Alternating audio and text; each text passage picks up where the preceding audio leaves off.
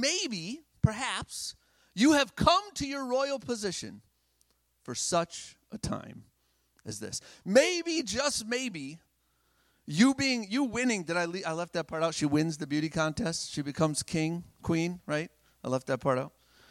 She becomes queen, and he's like, maybe, just maybe, you winning this beauty contest is for this reason. Maybe it's for this opportunity. And so, what is Esther's response in chapter in chapter four, verse fifteen? Then Esther told them to reply to Mordecai, "Go gather all the Jews who are present in Shushan, and fast for me. Neither eat nor drink for three days, night or day. My maids and I will fast likewise, and so I will go to the king, which is against the law. And if I perish, I perish." She says, "I want to protect my people." I want to save my people. And if it means me dying because I go in front of this king who's a little bit off balance and he just kills people at a whim, then that's what it is.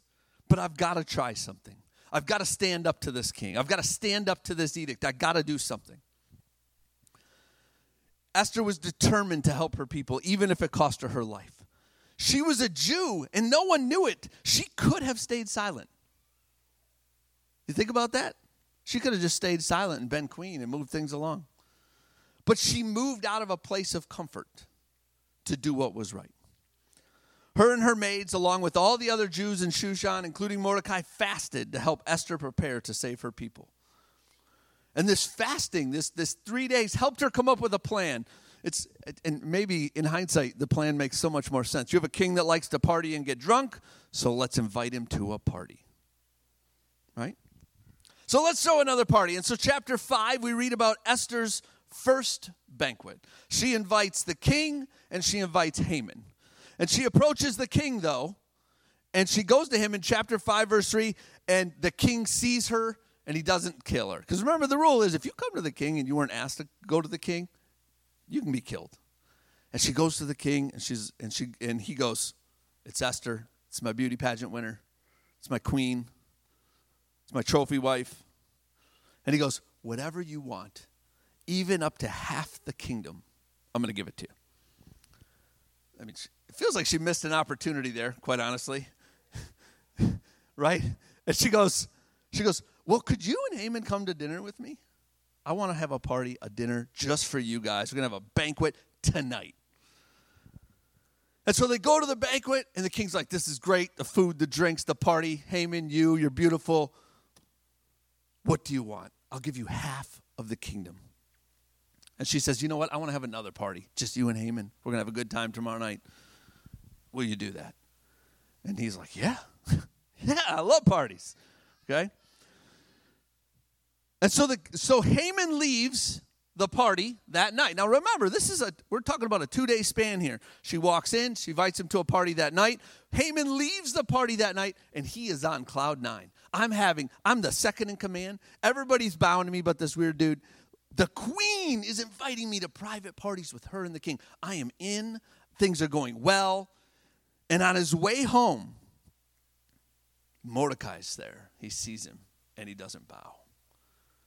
Boy, he gets mad at that. He gets so upset that Mordecai's not bowing. So he goes home and he talks to his wife. He's like, Mordecai's not bowing to me. Everything's going well, but Mordecai's not. I just need to kill these Jews. And his wife's like, I got an idea. Let's build now, the Bible says gallows, but if you go back to the history, it was actually like a giant stick, a giant tree that they would impale them on. Okay? Much more gross. Let's build an impaling stick that we will impale Mordecai on. You're second in command. Just go to the king tomorrow morning and tell him we're going to impale Mordecai because he won't bow to me. And you put me in second command, and I should have this. I should have this authority. I should. People should have to bow to me. Let's impale this dude. And so she comes up with this idea to build a 50 cubit impaling stick that's 75 feet tall. How do you even get him up there? Right? And so he orders the stake to be built that night. Right? He's got some power. They're building the stake. But in chapter 6, so you're seeing this, in chapter 6, the story changes somewhat. Haman goes home and whines to his wife. Esther presumably goes to bed, and the king goes to bed. And the king cannot sleep. maybe he ate too much. Maybe he drank too much. Maybe he's the partying is getting to him. I don't know. And so he's like, I can't fall asleep. Can you, can you bring somebody in to play an Odyssey for me? No, that's not what he said. That's what my kids say. Right? Could you bring? Could we listen to 102.5 so I could fall asleep? No. He didn't ask for the drither, the you know zither, whatever that people play. Right? He didn't ask for that. He's like, you know what will really help me? Just go read the historical records. It's like reading a contract, right? This is super boring. You know, I can just imagine it now like, oh, this this John came in and he asked for something and you told him no. Okay, great. Move on to the next story, right? And that's the, that's what happened, right? He's reading the historical records. And so I got to imagine there's a lot of historical records. A lot of pages to read, a lot of things going on. And they're supposed to help him fall asleep. But he hears the story, seemingly randomly, of Mordecai. He's like, there's this story, and these you can read, they're reading it off in the jargon. Yeah, somebody attempted to kill you. Uh, we saved, we saved you. The, the people that were trying to kill you, the guy's name was Mordecai. And he goes on to the next story. He's like, whoa, whoa, whoa, whoa, whoa, what was that story? Clearly, he was still not asleep. He's like, Mordecai saved my life. That guy at the gate. Well, I got to do something for him. I got to do something for Mordecai. And so now you see the stories converge. Haman is coming in in the morning, super excited. His wife has pumped him up. He's going to ask to impale Mordecai on a stake. You see the 24 hour period here, right? We're going to do this. And the king is like, I need Mordecai saved my life. I got to do something with him. And so Haman's waiting outside the door, and the king's like, What's going on? And he's like, Haman's waiting outside. He's got something for you. Haman's like, and Mordecai, not Mordecai, sorry. The king says, Hey, Haman, Haman, come in here. And, Morde- and Haman goes, I got something for you. And the king's like, Wait, wait, wait. Wait, wait, wait, hold on. I have a question for you, Haman. Now, Haman's on cloud nine. Remember this? Remember everything that's going on in his life? Things are great. And in verse 6 6, Haman comes in, and the king, in chapter 6, verse 6, and the king asks him, What shall be done for the man whom the king delights to honor? Haman thought to himself, Who is it the king would want to honor more than me? I'm second in command. And so we, we get these selfish tendencies, right, when we feed our, our flesh. He says, and Haman answered the king, hmm. Well, so think about it. He says, Who, what should be done to the king for, for the man the king delights to honor? Haman thinks to himself, Whom should who, it's gotta be me. So I know what I'm gonna do. And Haman answers the king, he says, For the man whom the king delights to honor, let a royal robe be brought, which the king has worn, and a horse on which the king has ridden, which has a royal crest placed on its head. Let this robe and horse be delivered to the hand of one of the king's most noble princes, that he may array the man whom the king delights to honor. Then parade him on horseback through the city square and proclaim before him, Thus shall it be done to the man whom the king delights to honor.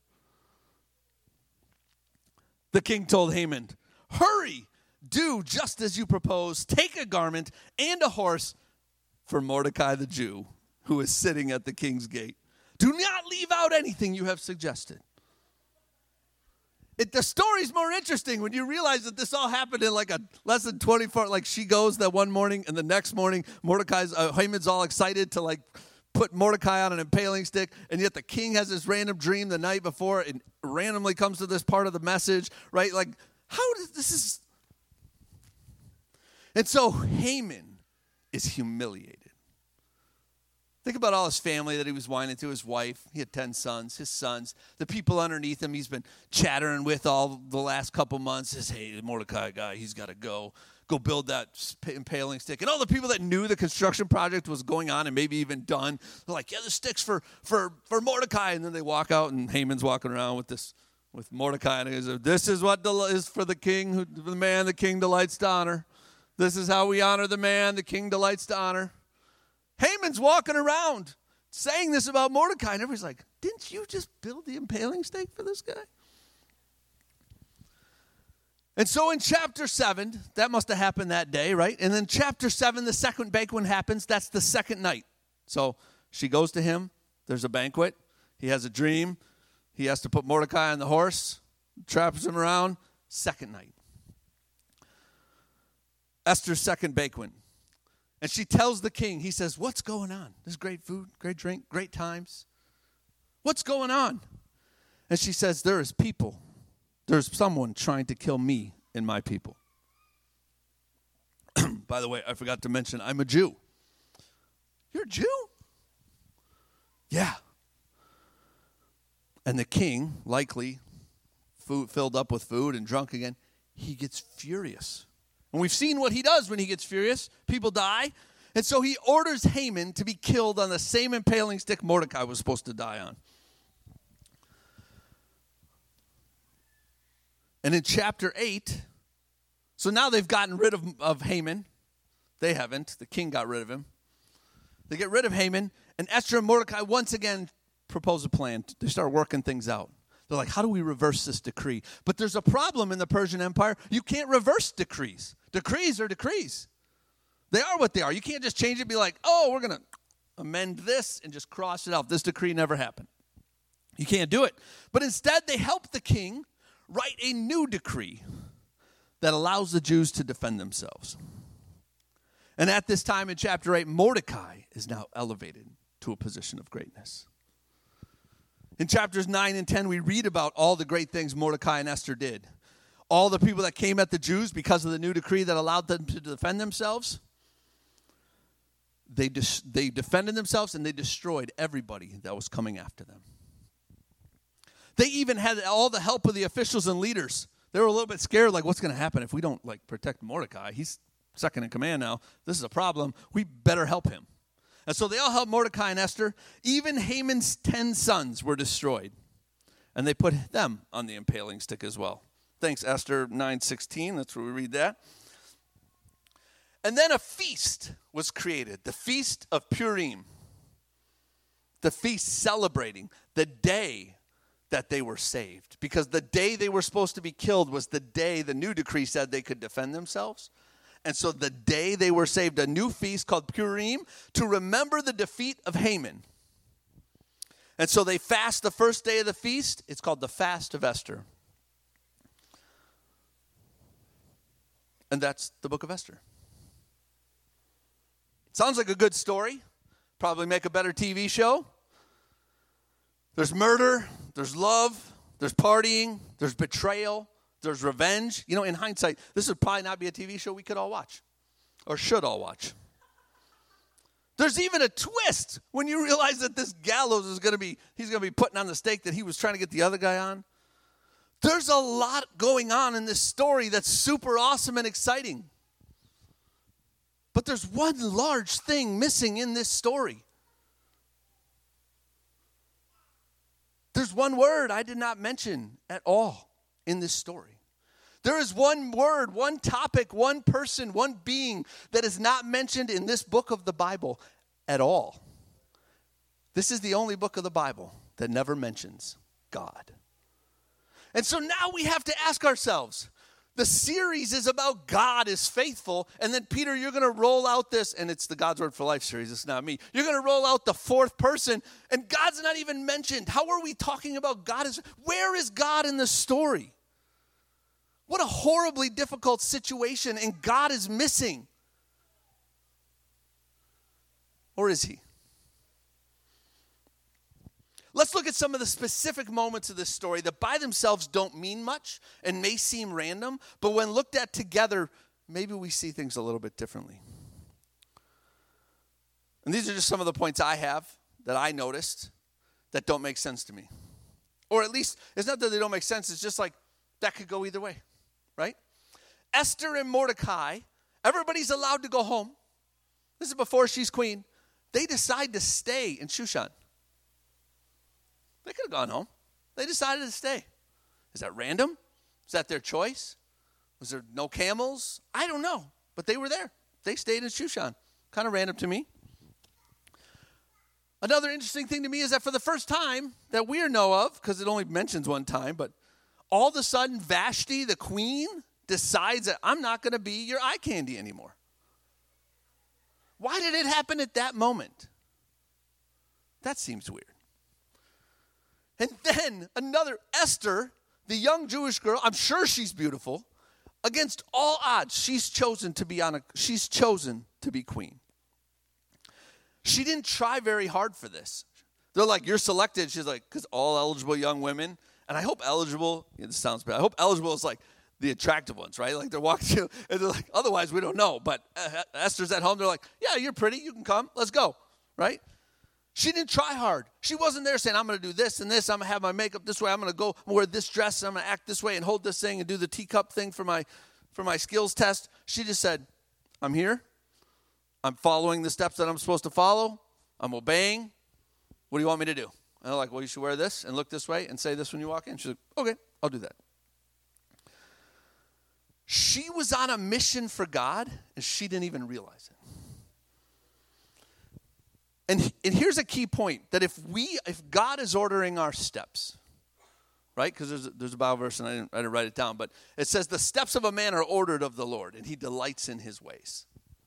If God is ordering our steps, then we don't, we have to try hard to obey and to serve God and to love God and to read his word, but we don't got to try hard with the rest of it. God's ordering the steps. Another story that's interesting to me is that Mordecai saves Xerxes and the story is forgotten? Boy, I'd be upset if I was Mordecai. Where's my reward? Sometimes we want that reward, but we see where that reward was actually more helpful at the end. We see where Haman decides to kill all Jews and use a dice to decide the date. You know an interesting thing about Haman? It literally says that he was an Agagite. You know what an Agagite is? A descendant of King Agag. Does anybody remember who King Agag is? 1 Samuel 15. God tells Saul to kill every one of the people in the kingdom and kill the king, kill his kids, kill his sons, daughters, kill the sheep, kill the goats. And Saul does not obey. This is years and years and years ago. And we see this in our life. If we do not kill the things in our life that God wants us to kill, they will come back to bite our, our, our generations below us. And you may not think it's a big deal, but you will it will follow you. Somebody in your heritage will have to face that enemy. Somebody in your family will have to face that circumstance. Somebody in your family will have to face that challenge. Saul didn't want it to be him. But do you know what? Saul was of the tribe of Benjamin, and Esther was of the tribe of Benjamin.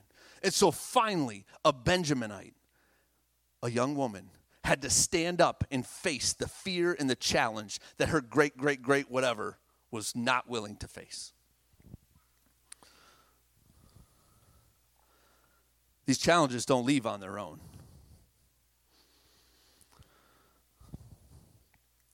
The next interesting part is that the king can't sleep. On the night he partied, he can't sleep. And then there's the Chronicles that just at that moment mention that one story.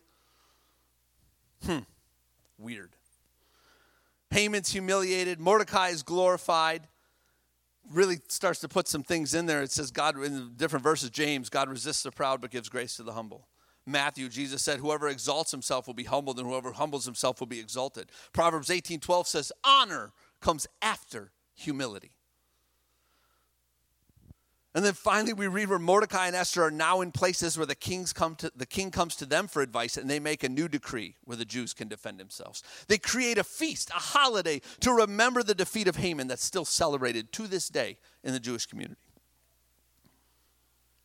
We need to have things that we remember in our lives.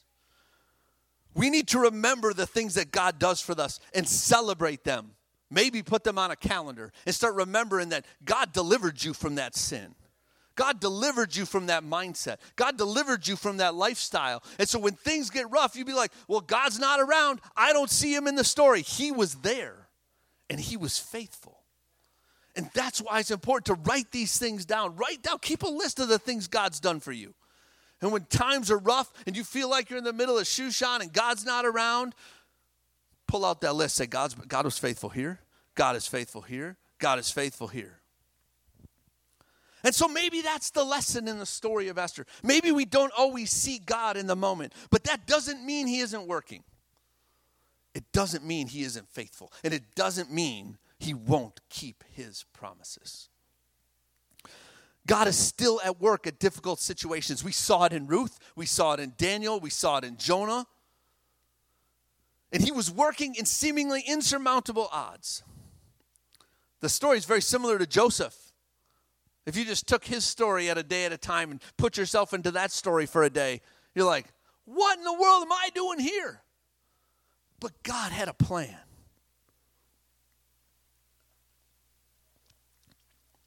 And so, how does this apply to all of us? Life is hard. We've all been there. Some of us are there now. Maybe life isn't making sense for you. Maybe seems, things seem to be stacked against you. Maybe everything's going wrong. Maybe you're about to get impaled on a stake. Maybe not. But in these moments where things are stressful and things are hard and your job isn't getting out of you're not getting out of your job what you thought and your church and your pastor and your and your spouse and your neighbor and things just everything's off. And things aren't going right and you didn't get that promotion and your car broke down and things like what's going on? Why am I doing this? Why am I continuing to serve God? And in those moments you think to yourself I think we think to ourselves one of four things. One, the devil is attacking me. That's what it is. The devil is attacking me. Two, we think this is a consequence, if you're a little bit healthy, this is a consequence of my choices, right? I'm the one that keeps eating McDonald's, so therefore, right? I like McDonald's, so that's not a judgment on any of you guys. The third one is we say, this is God testing or judging me. So it's the devil, it's my own choices, it's God. And the fourth option we tell ourselves sometimes, well, it's just dumb random luck. It's just happening. Just the universe collided, and it's not my fault. It just happened to me. And so we look for this, and we're like, I don't know what to do. I'm trying to figure out, is this the devil? And you know, every time I get there in my life, I write all those four options down, and then I write down what my response would be if it was each one of them. And my response, if the devil is attacking me, is I'm going to pray, and I'm going to read God's word, and I'm going to follow God's word. And then I think, what if, what if it's a consequence of my choices? Well, I'm going to read and I'm going to pray and I'm going to follow God's word. But if it's God testing me or judging me, then I'm going to read and I'm going to pray and I'm going to follow God's word. Now, if it's dumb random luck, well, then I'm, it's going to be different. I'm going to read and I'm going to pray and I'm going to follow God's word. What's causing it doesn't matter because God is faithful. God is faithful. I, I thought through this in my, and this is this is my line, but it's this, it's this idea that that God's will is found in obedience and it's noticed in hindsight. We find God's will in obedience. They had no idea what they were doing was fulfilling God's will.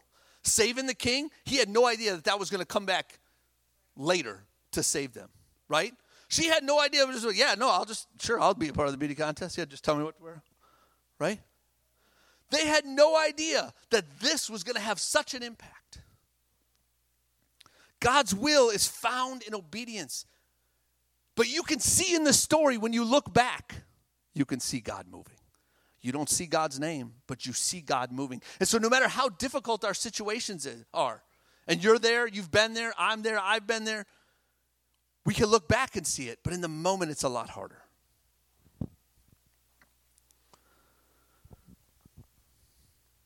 I go back to that verse where it says, The steps of a man are ordered by God. Even when we cannot see him working, he is working all things together for good.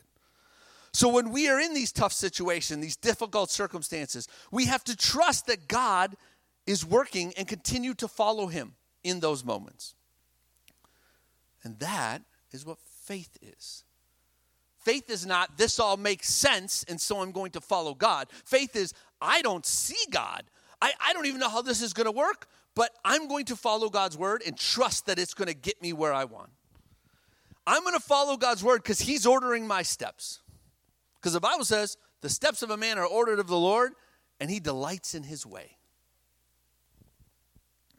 Anxiety is a natural response to a perceived threat or stress in our lives. And in the moments of anxiety, or these moments where, we, where things just seem overwhelming, psychologists say we have three choices Number one, we can freeze. We can do nothing. We can melt into distractions and backgrounds so we don't have to think about or even see our difficult situation.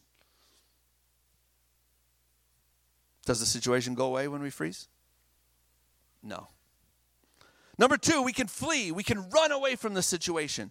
We can run away from that relationship, run away from that job, run away from that church, run away from that pastor. It's all their fault. It's my boss's fault. It's my wife's fault. It's my pastor's fault. It's my neighbor's fault. Bishop always said that if Peter has a problem with Caleb and Peter has a problem with Brother Robert and Peter has a problem uh, with Sister Hawk, well, Peter's got the problem. Think about that when you start thinking about all the people you have a problem with.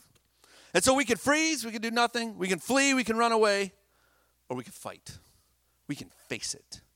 We can stand up and do what needs to be done, even at the risk of our own peril. We can face it and say, and maybe it's not as big as taking a sling at a giant. Maybe it's not as big as walking into the king and potentially getting killed. Maybe it's just, you know what? This is really tough, and I'm really having to face, I'm getting into my feels here. Like, I'm really having to face this. But you know what? God, I'm going to do it. It's difficult. It's just, it's painful. I feel like you're ripping me apart inside. I doubt everything you're saying to me, but I'm going to follow it anyway. I'm going to face this. I'm going to stand up to the situation. I'm going to stand up and do whatever I can with the variables I have and follow God's word. That's faith.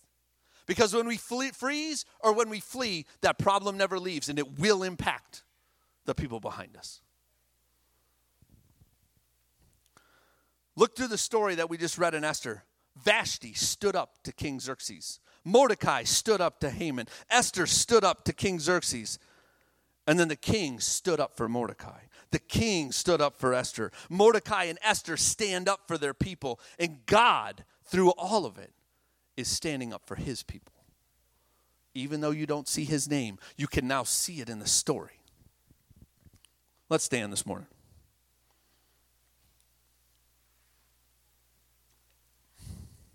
The dirty secret in life, which you can find in the Bible, you can go find it by reading the Stoics, you know, the Marcus Aurelius and all these people, right? You could find it, read the philosophers and the theologians, Sun Tzu and the Buddha and all these other people. The secret in life is that when we face our problems, we grow, we learn, we become mature, we become spiritually who God wants us to be. But it's when we freeze and flee and do nothing about it that we don't grow, we don't learn, we don't change. And so, that very obstacle, the very challenge, the very circumstance that's causing you all that angst is the thing you need to face with God. Romans 5 3 in the Amplified, I think it's the Amplified version says, And not only this, but with joy, let us exult in our sufferings and rejoice in our hardships, knowing that hardship, distress, pressure, trouble, produces patient endurance. And endurance, proven character, which is spiritual maturity. And proven character produces hope and confident assurance of eternal salvation. And such hope in God never disappoints us. That's really worthy, a wordy way to say that our sufferings, we're going to be happy about them. We're going to push through them. We're going to have faith because our sufferings produce patience. Patience produces character. Character produces hope, and it changes our lives. And so the message today is keep facing your situation. God is with you. God is faithful. He is there to help you. You might not see him in the moment. His name might be not written. You might not be hearing from a burning bush. But God is there. He is there to help you face it. He is not there to help you run away from it. Go to Jonah. He is not there to help you freeze and do nothing. Go to Saul. He is there when you are facing it. And when you come through, Job, who really had to face something, Job 23:10 he says, but he knows the way that I take. He knows the way that I take, and he pays attention to it. And when he has tried me, I will come forth as gold.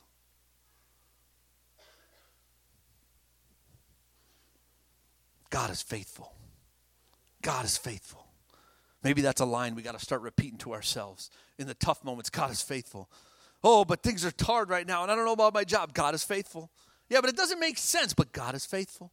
Just be that other voice to yourself when the negative voice comes in. But God is faithful. When somebody's like, Brother Roberto, you know, things aren't going well, you, you know, you should just change. No, God is faithful. God is faithful. I'm going to respond with God is faithful. But it doesn't make sense with what I see. Well, that's faith. And I'm going to say that God is faithful. Psalms 119.90 says, Your faithfulness is to all generations. The New International Version says, You continue to show people that they can trust you from century to century. There's a song called He's Been Faithful, and it says, In my moments of fear, through every pain and every tear, there's a God who's been faithful to me. When my strength was all gone, when my heart had no song, still enough, He's proved faithful to me. And every word He has promised is true, and what I thought was impossible, I've seen my God do. He's been faithful. He's been faithful to me. It's one of my favorite songs. It reminds me that God's been faithful. Even in my advance, adverse circumstances, He will keep His promises. And so I will face my circumstances with faith. Let's bow our heads and pray this morning. Thank you, God, for your word. Thank God, thank you for ordering our steps, for knowing the path that I take and paying attention to it. God, help me to listen to you. Help me to hear your voice. Help me to follow your word when it doesn't make sense, God. And God, today I pray that you would bring to remembrance every person here the moments where you've been faithful. God, let it come into their mind like a beacon to remind them that even in tough situations, you were there, you were with them. God, I pray, Lord, that you would speak into our hearts this morning. Remind us of your faithfulness, God. In Jesus' name, amen. If you have children in class, you can go get them. Otherwise, uh, greet a guest or somebody you haven't seen in a while, and service will start up in a few minutes.